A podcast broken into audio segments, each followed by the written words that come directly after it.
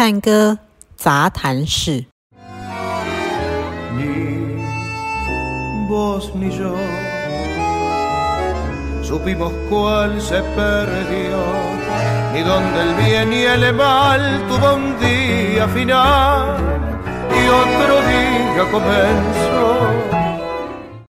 嗨，大家好，欢迎来到探戈杂谈室。那这一集敲很久了，因为我们的特别来宾有点忙，所以今天非常开心。唯仁老师也很忙啊，就位老师可以再度上我们的节目啊！我觉得我最近忙都在忙这个 podcast，哎、欸，我觉得很棒，越来越好。就是对很多丰富的内容。大家好，我是 Joy。之前跟我们聊了一次是 Demare 的壮游，然后一次是风花雪月的探戈。那我蛮喜欢风花雪月这个主题的，嗯、因为探戈就在讲很多很多的故事嘛，嗯、所以会有很多很多画面感。然后 Joy 老师在讲这个探戈的画面的时候，又特别觉得啊，就是这样，没错，音乐在讲的就是这件事情。然后 Joy 老师就很精确把它讲出来，我觉得啊，好喜欢这个系列，所以 Joy 老师要多挖。可是我后来。我后来发现说这样子讲啊，嗯，会不会破坏很多人的幻想？就是好像有点太理性。没有没有，我很反而可能很多人不会想要知道，我不想要知道。我觉得那不是不想知道，是因为我们不听不懂西班牙文。但是如果我们直接用歌词来解析的话，啊、又会觉得好像有点枯燥。哎、呃，不要跟 Daniel 老师说，但是其实我也很喜欢这个主题，所以我觉得用画面来 讲。比方说，呃，之前的那个东方的情调啊，或者是、嗯、呃节气，然后今天要讲的是主角的心情，我觉得其实是一个，嗯，对于我们一般舞者来说，很容易可以切入的点，然后又不会破坏他原本的呃感觉。我觉得反而是更真实，我们可以来投入这个音乐的的情绪里面，这样子。嗯嗯，其实就。嗯，我们说一九四零年代左右开始就是探戈音乐的黄金期嘛，嗯，所以他来到一个乐团发展很成熟，然后很多的乐手，优秀的乐手加入的时候，那他们自然而然也会开发出各种不同的编曲或者演奏的手法，嗯，所以就是我觉得是这样，就。探戈音乐，它透过可能很多种的表现手法，你即便是听不懂歌词，你大概也可以感觉得到它那个音乐这个故事背后的心境是什么。所以再加上一些可能他的特殊的演奏手法，我觉得也算是给音乐本身带来一种画龙点睛的效果啦。所以我们今天从呃，也是从一些曲子里面听一些乐团的表现。然后让大家去感觉看看他所要表达的这种心情啊、心境啊有哪一些？嗯，好，好哦。所以呢，我们今天呢，马上就来开场。我个人最喜欢，也是 我觉得特别编曲特别特别的厉害，能够反映探戈诗意的乐团，是你的爱歌吗？对了，对哟，那个第一首啊。先不破题，先不说一下曲名，嗯、我想先请大家听前面三十秒就好，然后帮我数一数，你听到几次它刮，好像刮，再加上重音的那种效果，三十秒就好。好，大家注意一下这个特殊的音效。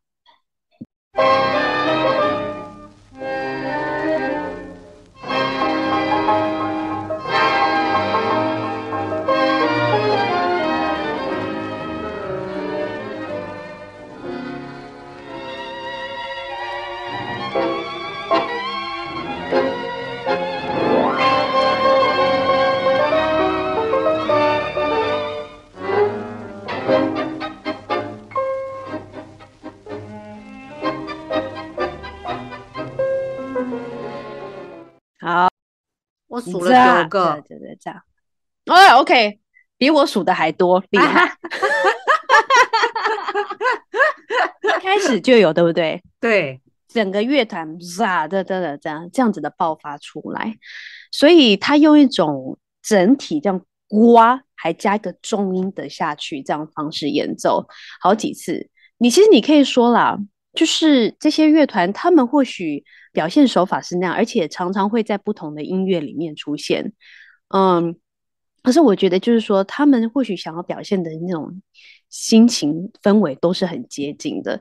然后呢，所以你在这个地方听到他这样子的去刮这个乐器的声音，首先不会是很甜美的一个回忆吧？哈，嗯嗯。好，那请文伦老师猜猜看，听到这样的声音的时候，你会比较偏向觉得他是哪一方面的心情？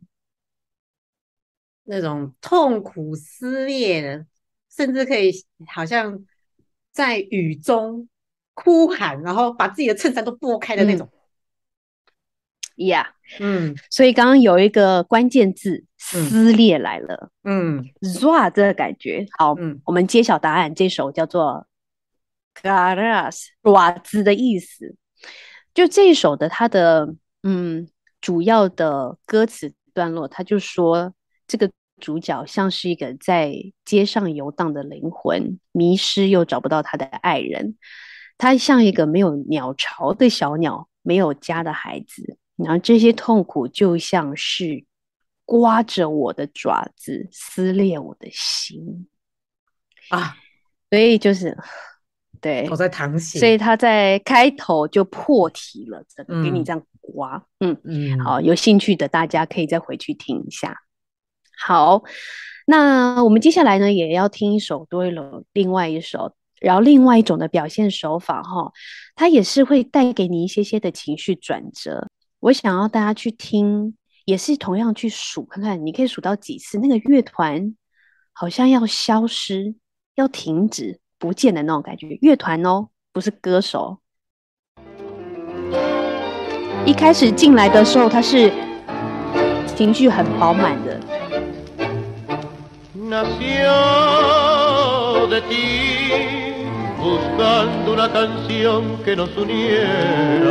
y hoy sé que cruel, brutal, quita el castigo que te doy. Sin palabras esta música va a donde quiera que le escuche tu traición. La noche más absurda, el día más triste, cuando estés viendo o cuando dure tu ilusión. Perdóname si es Dios quien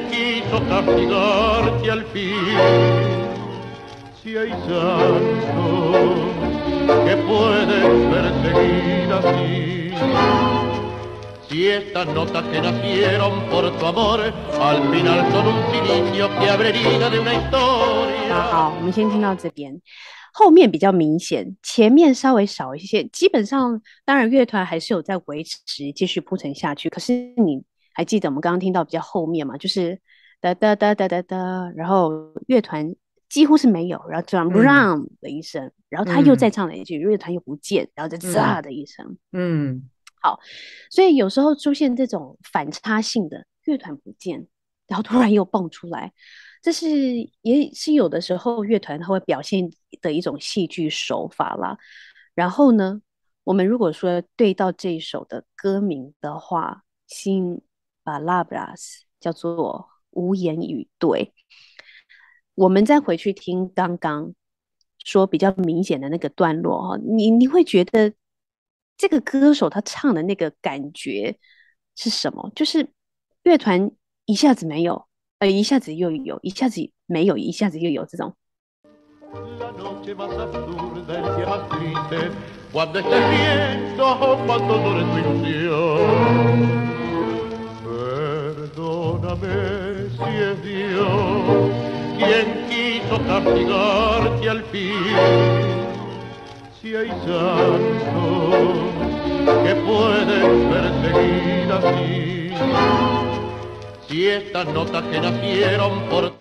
什么样的情况下我们会一下子有，没有，一下子有，一下子又没有？感觉是很崩溃的时候，或者是说你有话想说，嗯，但是很难讲的，嗯。语塞的状态，我其实想说什么，但我又吞回来，可是我又觉得不得不说，但是是我又不知道该怎么说。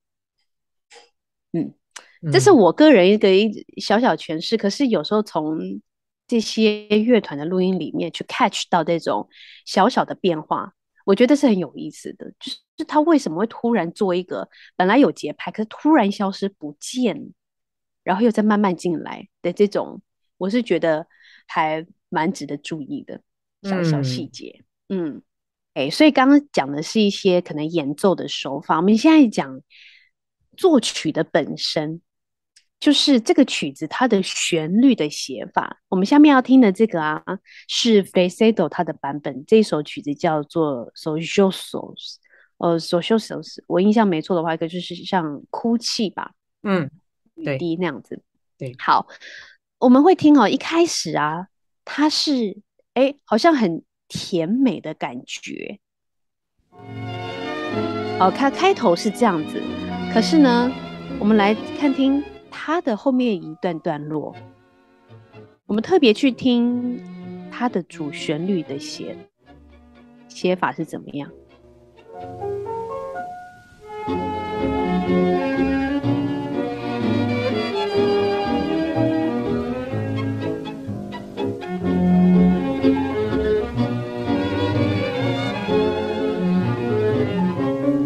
好，先暂停。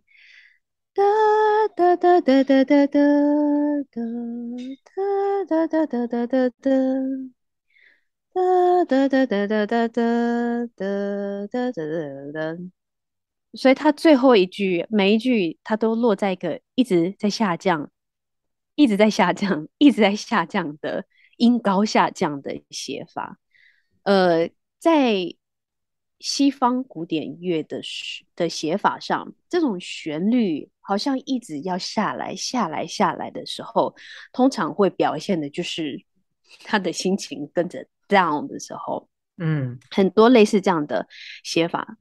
如果你想想看啊，如果你们今天把旋律往上唱 上去的时候，那应该是心情比较高、愉悦的，比较开放、嗯、比较开放哈。嗯、可是他今天是哒哒哒哒哒哒哒。哒哒哒哒哒，然后越来越下去，越来越下去。好，这一首叫做《哭泣》。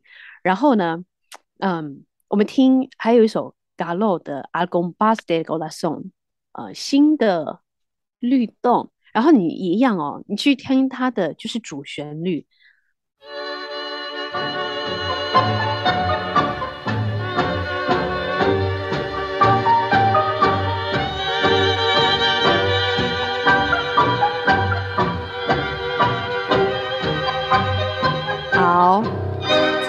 头的旋律给你感感觉是什么？相比上一首，感觉比较有希望。哦，是因为后面那个要出来了吗？对啊。嗯，可是如果你只听哒哒哒哒哒哒哒哒哒哒，呃，这就咏叹调的那种感觉。嗯，而且它都是同一个音，对不对？对，梆梆梆梆梆梆梆梆梆梆。嗯，这种通常呃会有个解释的说法，就是它在原地踟蹰不前。嗯，它被闷在那里的感觉，梆梆梆，因为它今天没有往上，也没有往下，梆梆梆梆梆，而且是这样的结束，哒哒哒哒哒。所以就是说，透过他一开始这样的安排，你基本上可以感觉得到，说，嗯，它一样，它本身不是一个很喜悦的曲子，哈。至于你说的希望，那是有可能，就是说它可能是在铺铺陈，然后到我刚刚要停住的地方，它突然转换了个心情。对。可是就是像我说的，这个旋律它本身。都是同一个音的时候，对，也像你说的，它可能在诉说某一件事情，嗯，可是呢，它另外代表的，也就是说，它这个被困在这儿的感觉，他的音去不了哪里，他就是一直在同一个地方，同一个地方，嗯，像走修手上哭泣，然后这个泪珠哈，嗯、呃，大家回去可以听一下那个开头，小提琴在某一个时刻加入叮叮咚咚、叮叮咚咚这种 pizzicato 的拉法。好，叮叮咚咚这种手法呢，在探戈音乐里面很常出现。我们接下来啊，给大家分享是一个乐团叫做 Gobi，然后它的曲名叫做《悲惨的命运》。然后呢，它的呃情境跟西伯利亚有关。Okay. 好，所以西伯利亚，大家想到的会是什么呢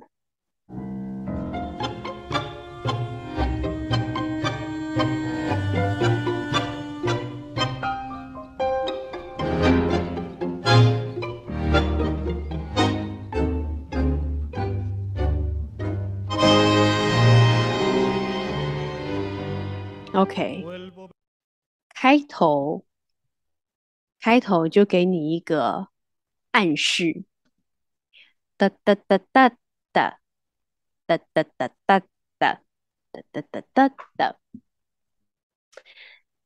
他的诗呢，他这个歌词里面就写到，呃，我记印象中嘛，就是说他在，他仿佛就是在西伯利亚。广大无垠飘着雪，然后它孤寂又寒冷那种感觉。所以，如果我们再转换一下音乐到诗画面的这个意象，哒哒哒哒哒哒哒哒哒哒哒哒哒哒，雪的意象，下雪的意象。嗯，OK。然后呢，开头大家回去听哦，那个手风琴除了小提琴，哒哒哒哒，手风琴在一开始做的事情。噔噔噔噔，一路向下了四颗音长音，所以就是一样，你从开头就会感觉到它的悲凉的 情境。哎、欸，明明是那么凄苦的歌，然后这边笑得那么开怀。嗯，他这个他前面那个拨弦之后有一个很重的重音，嗯。让我有火车站的画面哦，真的吗？嗯，我好想再听一次哦，我们再来听一次啊。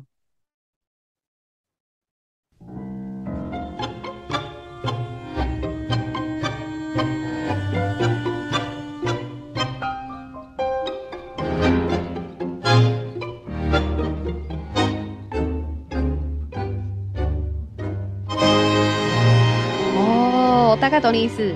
嗯。啊，我了解。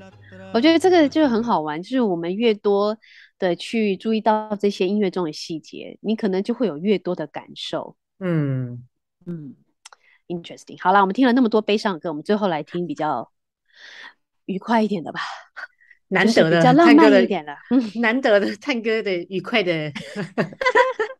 我在听到愉快的歌之前，我们来听一个，嗯。在爵士乐里面呢、啊，嗯、有一个很有名的乐团 Glenn Miller 啊.这个作曲家。然后三零年代的作品，我们先听一下这个氛围，它叫做《月光小夜曲》。我们听一下后。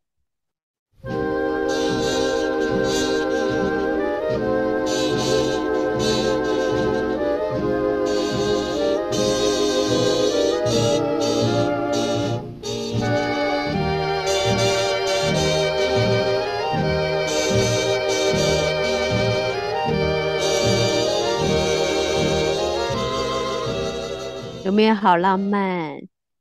但它也是几乎同样几个音在动而已。哒哒哒哒哒，可是它因为用的一些和声，嗯嗯嗯，让它比较不至于呃和弦，就是下面的一些和弦，它让它至少不至于好像一直往下掉。嗯、然后我们接下来呢，听 Fresedo 的曲子，你会感觉那个调调啊，有一点像，嗯。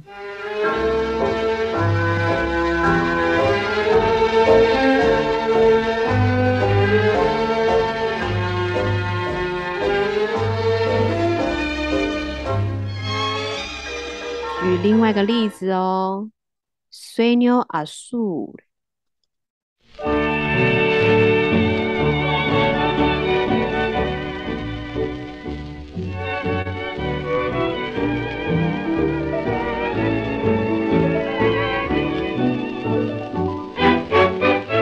OK，他们之间的差别啊，我觉得最大的差别只在于，那个我们一开始听到的《月光小乐曲》它比较慢，然后探戈音乐多了 多了很多节奏。嗯哼。可是呢，他们有一个很共同的特色，就是为什么有时候 Fresedo 会听起来，呃，他的音乐让人听起来比较柔软。哦，就是其实说他这个可能这种旋律的表现手法，就是的嗯演奏方式比较飘忽轻柔，音色上哦，还有就是说它其实中间里面用到的一些和弦，Vida Mia 比较明显。嗯，我们有时候说，如果说乐理来讲好了，像月光小夜曲呢，它可能会是有，比如说我们乐理里面说的什么增三和弦，类似这种东西，它会让它听起来比较飘忽。大家回去听，然后像 Fresedo 呢，有一些部分的地方也是听起来比较飘忽，也是跟这个和弦和声有关，呃。不过我们呢，因为我就是觉得比较难解释一点，但我觉得就是大家还是凭那个感觉，就是除了听旋律之外，可以听听其他的旋那个旋律声部去感觉一下。所以我们再放一次 Fresedo 的 Vida Mia，我的生命，不要注意节奏哦。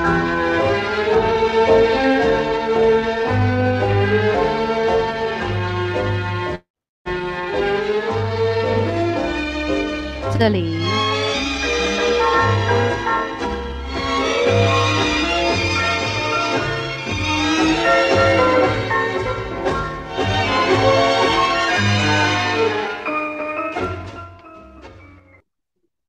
们最后呢，就在柔软的月光小夜曲，跟大家说再见，跟大家说再见。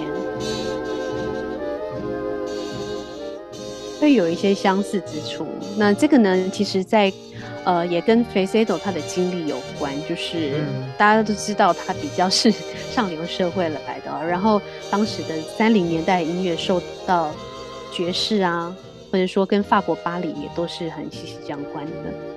所以在 Fresedo 音乐里面有一些蛮外国的东西。嗯，对，他有蛮多首都有一些法国相送的感觉，这样。再加上他用的乐器，他有他有些有用到黑管跟竖琴，都是比较浪漫的乐器。没错，嗯，没错，旋律线很强烈的这样。是啊，是啊。好，我们今天分享差不多到这里。嗯，谢谢 Joy 老师。就在这样风花雪月的气氛下，缓缓结束这一集。各位再见，我们下回再见。